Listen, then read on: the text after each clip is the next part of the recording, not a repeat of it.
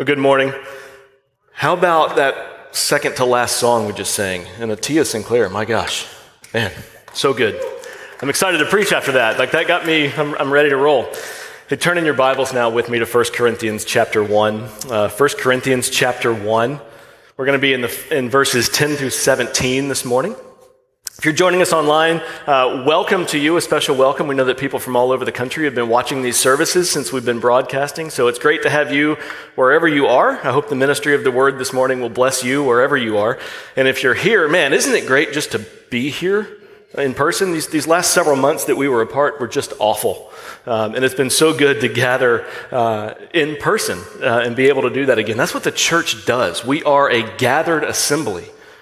We're a people that come together to sit under the preaching of the word and sing and pray and respond and encourage one another and pray for one another and rebuke one another and fellowship with one another. And that's what the church does. And it's so good to be with you this morning. And anytime I get a chance to preach to and for you, it's an honor. And so today I'm finishing Robert's series on faith and culture. Uh, and Robert is hiking the Rocky Mountains in Colorado and asked me to preach on division in 2020. Hope he enjoys his vacation and doesn't sprain his ankle. I'm just kidding. Hope he, he's, he's earned his vacation. But there's not a topic, I don't think, that we could think of that would be more relevant or um, pertinent today. It's everywhere. If we look at our world and we look at our current national climate, division is characteristic of where we are.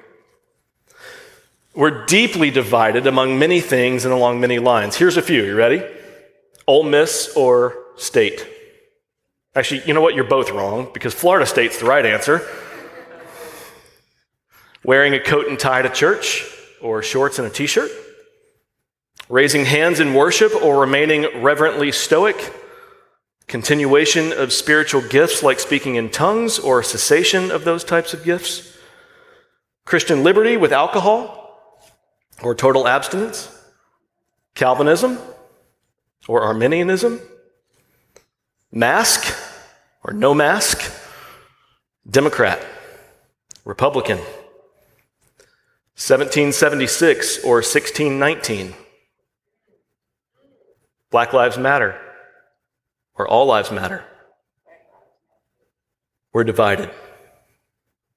The Apostle Paul has a lot to say about division in many of his letters, especially to the Corinthian church.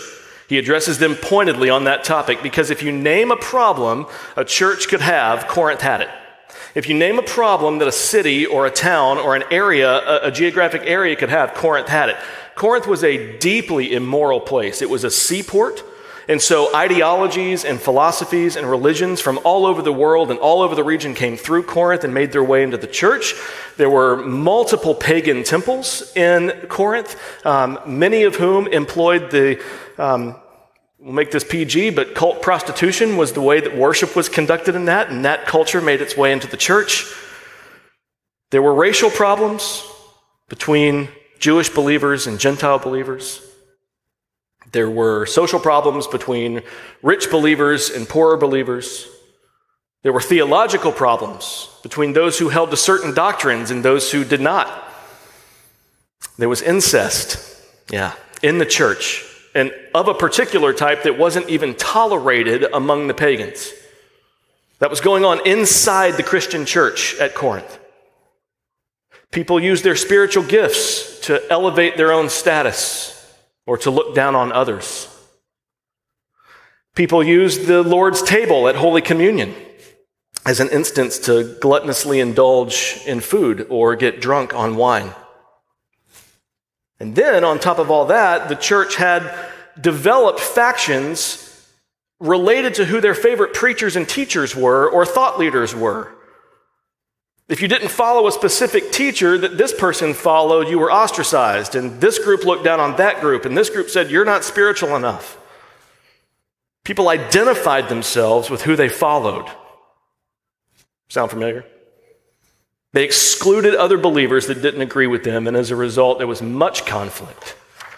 And the church suffered deeply. So, with that background, let's look at the text I want to draw out three things from the text this morning. You know, I went to a Baptist seminary, so day one, three point sermon, here's your diploma.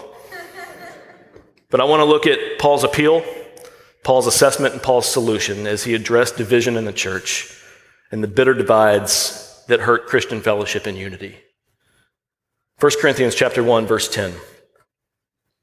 I appeal to you brothers by the name of our Lord Jesus Christ that all of you agree and there be no divisions among you, but that you be united in the same mind and in the same judgment. For it has been reported to me by Chloe's people that there is quarreling among you, my brothers. What I mean is that each one of you says, I follow Paul, or I follow Apollos, or I follow Cephas, or I follow Christ. Is Christ divided? Was Paul crucified for you? Or were you baptized in the name of Paul? I thank God that I baptized none of you except Crispus and Gaius, so that no one may say you were baptized in my name. I did baptize also the household of Stephanas. Beyond that, I don't know whether I baptized anyone else.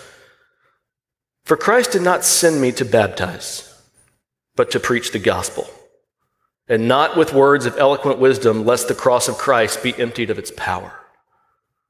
Huh. This is God's word. Divisions everywhere. We've already listed several issues that divide us. All it takes these days is to have a slight disagreement with somebody on whatever issue, and it's enough to look down on that person with contempt and complete disregard, or even worse, to completely try and destroy their life. If you disagree with me, I want nothing to do with you for the rest of forever. Isn't that how it goes? Isn't that why we have Twitter? Don't get on Twitter. Delete Twitter. Rant over. Okay. For all of our technological advancement, all the information we've accumulated, all the, all the knowledge we've gained as a human race, everything we've learned through the centuries, dividing ourselves from those with whom we disagree is still a major problem. It was for Corinth, and we haven't progressed. So, how can we as a Christian church move past our disunity and into unity? Paul's appeal, verse 10. I appeal to you, brothers, by the name of our Lord Jesus Christ, that all of you agree and there be no divisions among you, but that you be united in the same mind and in the same judgment. Now, what an interesting verse. Paul's appeal is for the believers in Corinth to agree. And if you stand back from that verse and look at it for a second, no doubt several questions will arise. And they, they did for me as I was preparing this. What did Paul mean by appeal? Why did he appeal to the church in the name of Jesus? What does he mean by being united in mind and judgment? Did he mean that there was to be no difference of opinion ever? Did he mean that all had to think alike, just like you would find in a cult? Was Paul calling them to some sort of obscure party line that everyone needed to memorize and be able to recite from rote memory? The word Paul used for appeal in verse 10 is, is the word, I don't say Greek words a lot, but this one's important. Parakaleo is the word that Paul uses for appeal. That word means to call alongside, much as a helper or a comforter would do. In fact, it's the same word that Paul and several other New Testament writers use to describe the ministry of the Holy Spirit in the life of a believer. In older commentaries and older Christian books, you might see the Holy Spirit referred to as our paraclete. You don't really, you understand why we don't use that word much anymore. It's just, it's too close to the bird. But much as a helper would do, this is the same, this is what the Holy Spirit does in the life of a believer. He comes alongside us and he comforts us in our Christian walk. And that's what Paul's doing to Corinth. He come, he's coming alongside this divided Corinthian church in order to bring peace and comfort. Who doesn't need that? Can we have too much comfort? Can we look at our world? Can we open our phones and pull up whatever headline, go turn on the TV at home, and say, yeah, this world's got too much comfort? There's too, we don't need any more comfort.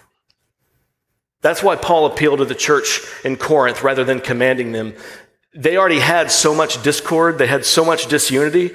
Paul's like a wise father who knows with his kids to, when he needs to bring the hammer and when he needs to get down on their level and take his child's face in, their, in his hands and say, Listen, let me help you. Let me come alongside you. So in Galatia, when Paul wrote Galatians, their problem was false doctrine. There were false teachers teaching things that were antithetical to the gospel, and Paul brought the hammer. He started on like level 10 and didn't come down. But in Corinth, he says, I'm going to come alongside you and I'm going to comfort you. The Corinthian church needed to be comforted and healed from the bitter divisions that were tearing apart their fellowship. And what I find striking is that Paul makes that kind of appeal in the name of the Lord Jesus Christ. And by doing this, he is evoking the very character and nature of our Lord. What is Jesus' nature and character? In other words, what is his heart like? And why does that matter that Paul links that type of appeal to the Corinthian church? So here's Jesus' nature, right? So here, here's what the Bible says. The Bible tells us that Jesus is the preeminent eternal God, the firstborn of all creation, the second person of the Trinity, co equal with God the Father and God the Spirit, fully God, fully man, who was incarnate on earth by the virgin birth, lived a perfect life, died a substitutionary atoning death, was buried, raised again, securing life and eternal life, uh, eternal life and justification, and the blessed hope for all who believe. That is Jesus' nature. But what about his heart? What about his character? What's that like? Well, Jesus himself tells us in Matthew 11, verse 28 and 30. He says, Come to me, all who labor and are heavy laden, and I will give you rest. Take my yoke upon you and learn from me, for I am gentle and lowly in heart, and you will find rest for your souls, for my yoke is easy and my burden is light. So, hands down, the best book I've read in 2020 has been a book by Dane Ortlund. Dane is the um, editor of Crossway Publishing. He's the president of Crossway Publishing, and he wrote a book called Gentle and Lowly this year. It's about the heart of Christ, and he, he takes what the Puritan Thomas Goodwin wrote in his book called the the, the, the heart of Christ, and he kind of modernizes it, but he, he, he uses this verse as his thesis and he explores what the heart of Christ is like towards sinners. It's the best book I've read this year. It's an instant classic, and it's so good that I literally turned the last page, closed the book, got on Amazon, and ordered a copy for the entire staff. Go buy a copy of that. I promise. It's not the sermon's not a commercial for that book, but it, you will be. It will not be wasted time for you to if you spend time in that book. But Dane, in that book about this verse, Matthew 11, he says this about the heart of Christ. In only one place do we hear Jesus himself open up his very heart. It's the one place in the Bible where the Son of God pulls back the veil and lets us peer way down into the core of who he is. We're not told that he's austere and demanding in heart. We're not told that he is exalted and dignified in heart. We're not even told that he's generous in heart. Letting Jesus set the terms, his surprising claim is that he is gentle and lowly in heart. Wow, that's disarming. You, you see now why Paul appealed to a divided church to come alongside them and comfort them, invoking the character of Jesus who is gentle and lowly, because this church knew very little, if nothing, of gentleness and lowliness. If, if that sounds life giving and refreshing, it's because it is. Another pastor said this in this angry world of blaming and shaming, who doesn't need a non accusing place to stand and be safe? That's Christ's heart. Yes, he is the conquering king who defeated sin and will have, he will exact perfect justice on his enemies. Yes, he is the lion of Judah, the very one who at this very moment is upholding the universe by the word of his power. But his heart, his very heart is gentle and lowly. And it's on that behalf, it's on behalf of that heart that Paul appeals to the church. Now, what does Paul mean when he says agree? And to be united in the same mind and judgment. Briefly here, agree literally means to speak the same. And Paul's not necessarily saying that we have to speak the exact same words. We don't have to, there's not a party line, there's not a mantra that we chant or recite. Paul's saying, speak the same thing by using the same message. Paul is telling the church to affirm the same things, to uphold the same doctrines, and to be unified to their devotion to Jesus above all else and above all other allegiances. In the same way, mind and judgment here doesn't mean that we think the same thing always or always have the same opinions on external matters. But what, what Paul is saying is that regarding the gospel, regarding the core of the Christian faith, core Christian doctrine that is non negotiable, Christian beliefs, among these things, there is to be no variance. If we're to be unified, we must hold to the same things, church. We have the same standards for the things that really matter. The doctrines and beliefs that are essential to Christian life, we, we speak the same content. We believe the same things. We hold them in unity. And hey, this can be difficult, right? I mean, I don't have to tell you that. I wouldn't be preaching on division if this was easy. There wouldn't be a chapter in the Bible to a, to a major church dedicated to division if that was easy, especially when passions run high on various issues. But if we would have unity in the church, if we would see peace and comfort among our body, if we would be seen as those who were marked by their love for one another, if we would overcome division, we must be united in mind, judgment, speech, and actions. When we speak the same, when we hold the same doctrines and standards and avoid dividing into factions, we are aligning ourselves with the very character of Jesus himself. And He creates that unity and that peace and that comfort. So let's agree with one another. That's Paul's appeal. Now, Paul's assessment, verse 11 through 16. For it has been reported to me by Chloe's people that there is quarreling among you, my brothers. What I mean is that each one of you says, I follow Paul, or I follow Apollos, or I follow Cephas, or I follow Christ. Is Christ divided? Was Paul crucified for you? Or were you baptized in the name of Paul? I thank God that I baptized none of you except Crispus and Gaius, so that no one may say that you were baptized in my name. I did baptize also the household of Stephanas. Beyond that, I don't know whether I baptized anyone else. So now, Paul wants to assess the division in the church. He calls out their quarreling that has been reported to him by Chloe's people about who their favorite preachers, teachers, and thought leaders were. Now, obvious question Who's Chloe? Who are her people? Easy answer? Not easy answer. Quickest answer? No idea. We have no clue. She may have been a church member. She may have been a prominent member of Corinthian society, either a pagan or a Christian. We have no idea. Some commentators think that she could have been a businesswoman in Ephesus. Paul wrote Corinthians from Ephesus, and her people, those same commentators would say that her people were her employees doing business in Corinth, and they saw the division in the church and reported it back to Paul. Some have even suggested that since the word Chloe in Greek can mean green shoot, and since that the, uh, the Greek goddess Demeter, who was a goddess of agriculture, green, think green and plants, had a temple in Corinth that was well attended, that Paul is saying that, hey, even the pagans have heard about your division and they're reporting to me about this. We don't know. We just don't know. Whoever Chloe and her people were, the point is the church had a reputation for division and fighting with one another. That's not good. They kept disagreeing with one another. That's, they kept disagreeing with one another, and that's what the church became known for. What's interesting about the spirit of partisanship that developed in Corinth was that it was between teachers who affirmed the same gospel. This wasn't heretics versus orthodox. These were really, really good teachers. Paul planted the church. It was his ministry that started the church.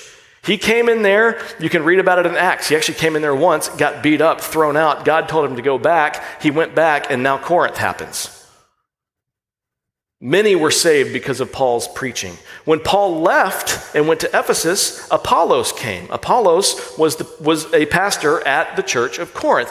Paul, uh, Apollos preached the same gospel Paul did, but he was a philosophical genius who used rhetoric and um, logic and reason to explain the gospel, and the Greek believers really loved that.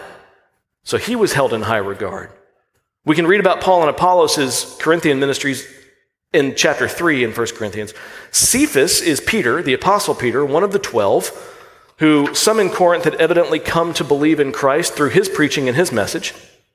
And then, of course, Paul lists Jesus, the author and perfecter of our faith. Now, hold on a second. Is Paul saying that he has a problem with people following Jesus? Of course not.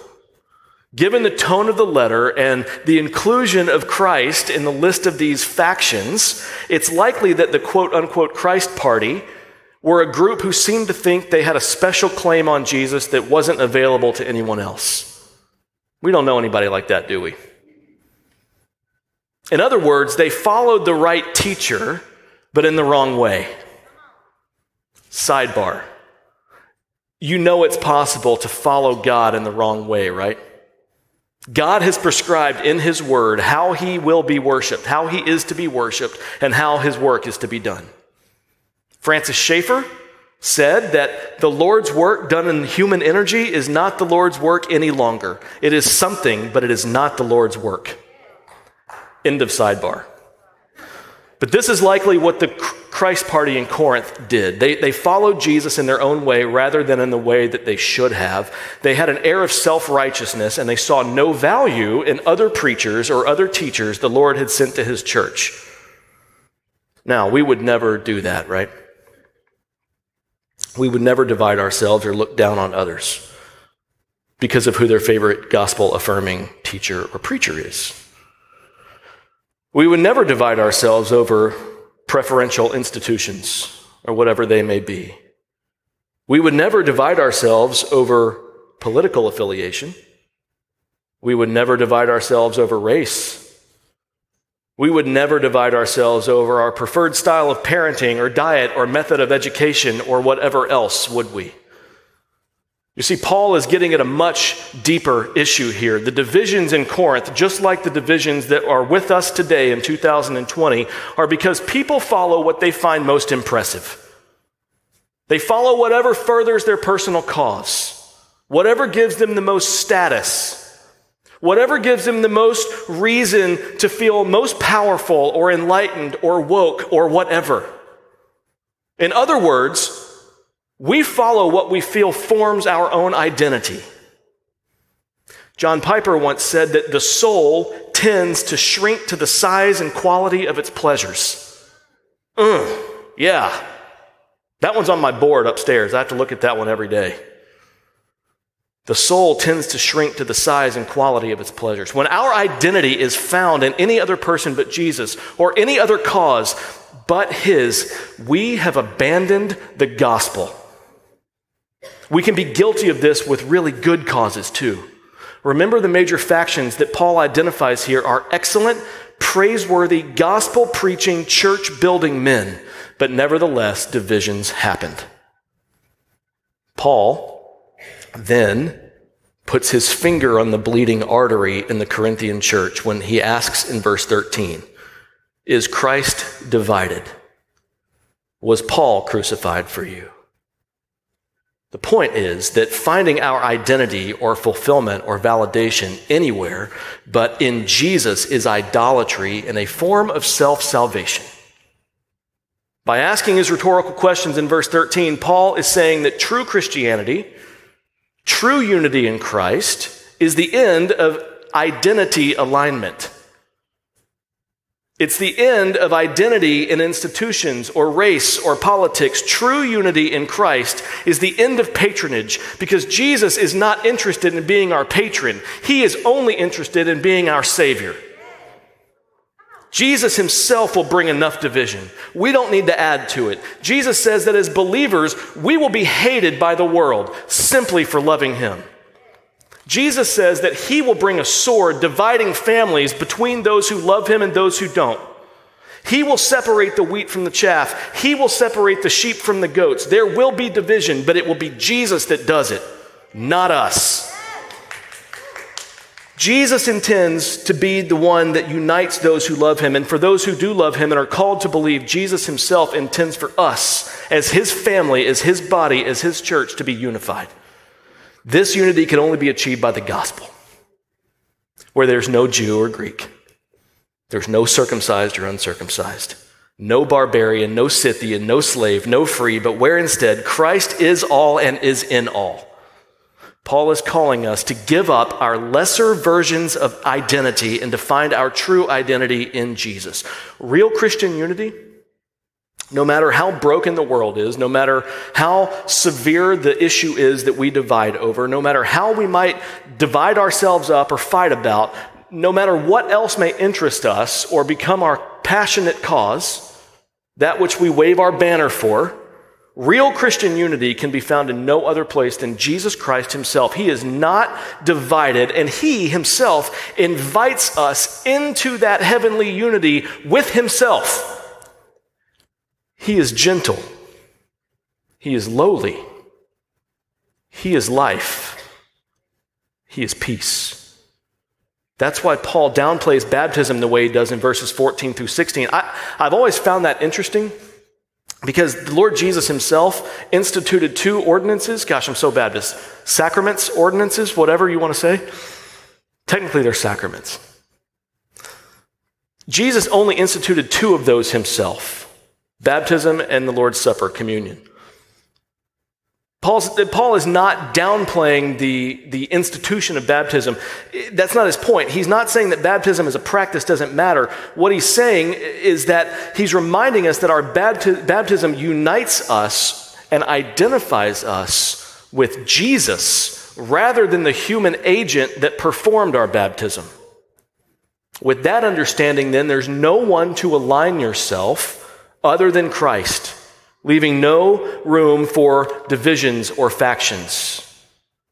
Therefore, Jesus is our only hope. Which leads to Paul's solution in verse 17. For Christ did not send me to baptize, but to preach the gospel, and not with words of eloquent wisdom, lest the cross be emptied, the cross of Christ be emptied by its, of its power. Again, Paul's not denying the importance of baptism or the command from Jesus to baptize. He's saying that his primary mission to the church in Corinth, to the Christian church, was to preach the gospels to the people there in order that they may know Jesus. Isn't it striking that he said that he didn't preach with words of eloquent wisdom? Shouldn't we want that? Shouldn't we want the most clear and rational explanation of the gospel as possible?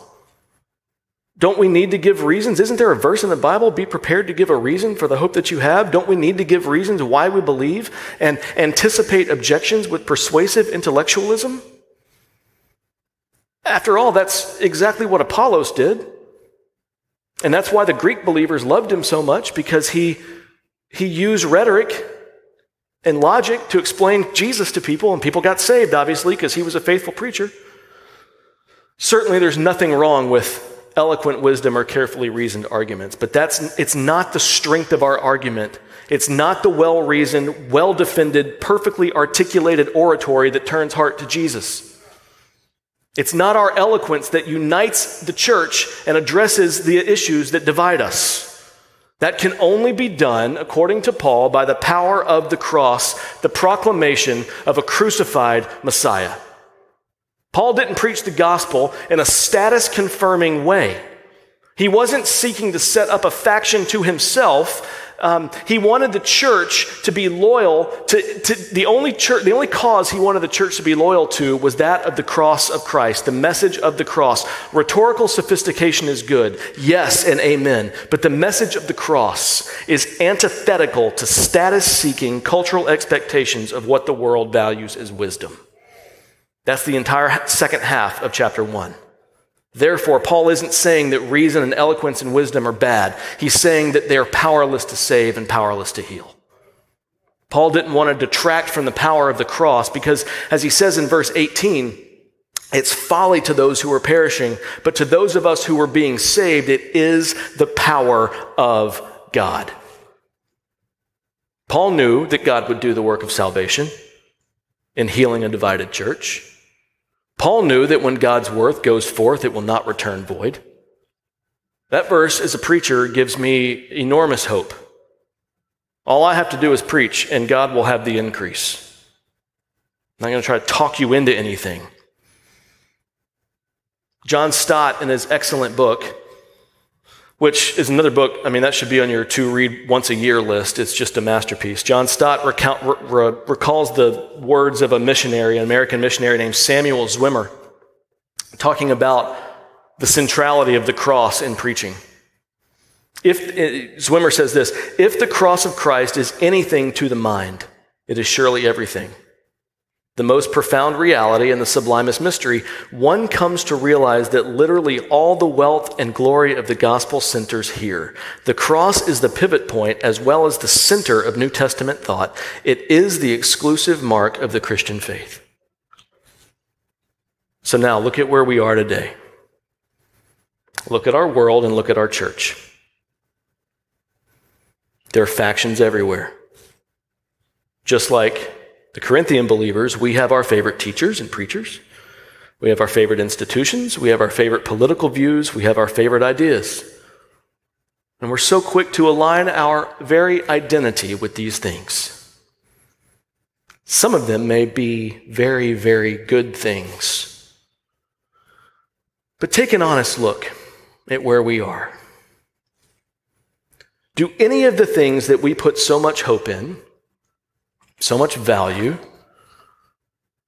wrap up so much of our identity in, the things that we hold so dear that we are quite literally ready to fight for on social media or actually in the street, do we believe any of those things are even remotely on the same level as the message of the cross?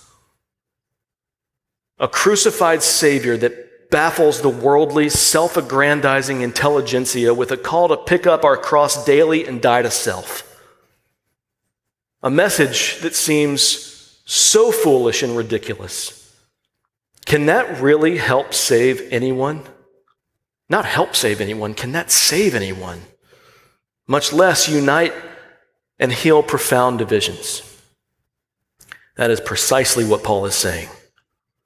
First two verses of chapter 2, Paul says, And I, when I came to you, brothers, did not come proclaiming to you the message, the testimony of God with lofty speech or wisdom.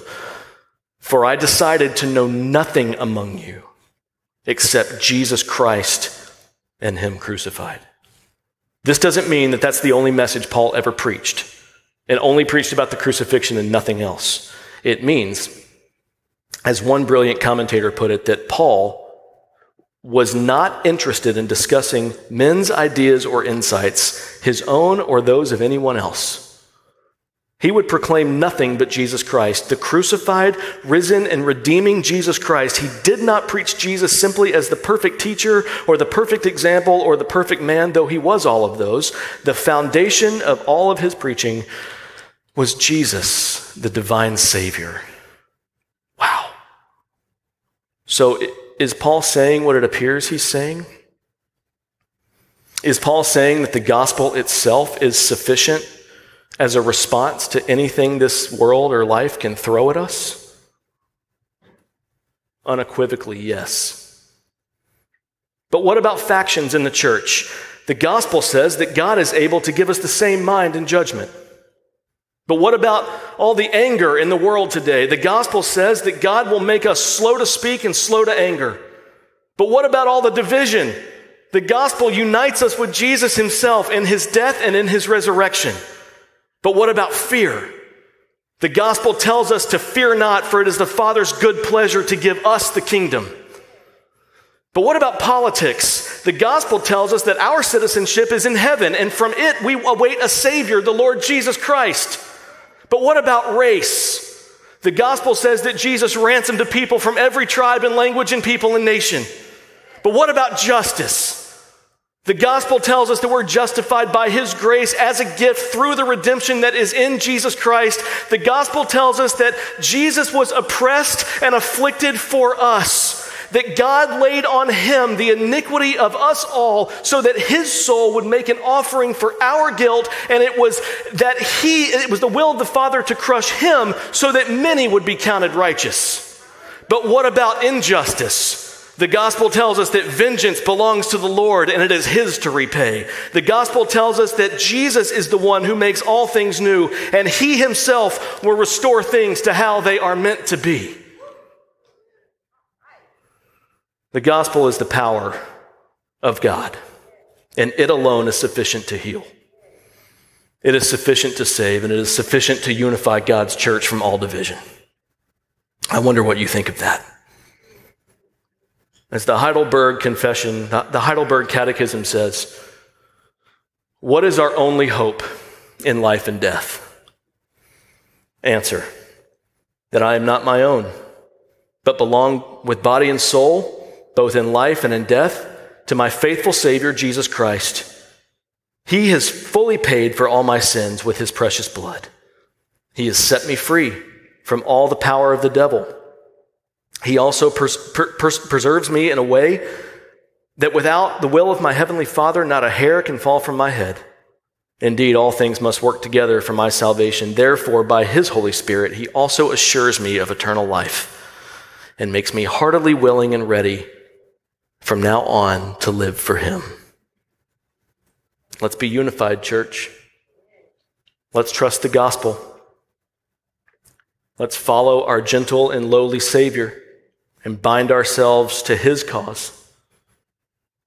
It's our only hope in life and death and the only way to face the harshness of this world. Let me invite the band up and we'll pray. Lord, when we look at everything that's going on, it's easy to despair. It's easy to feel hopeless and angry and frustrated. And Lord, uh, confess those things are in my heart. So, Lord, I pray that you remind us that you are the one who unites your church. And from your church, your gospel will go forth. And from your gospel, you will call a people from every tribe and every tongue and every nation and every language that will follow you. And as we said a few weeks ago, Lord, you will build your church, and the gates of hell will not, per- will not prevail against it. Lord, give us unity even the good things that we wrap up our own identity in, Lord, they pale in comparison to the very heart, character, and nature of Jesus Christ. Let us see his beauty, unify us around him. Help us, Lord. You and your gospel are our only hope in life and death. In Jesus' name, amen.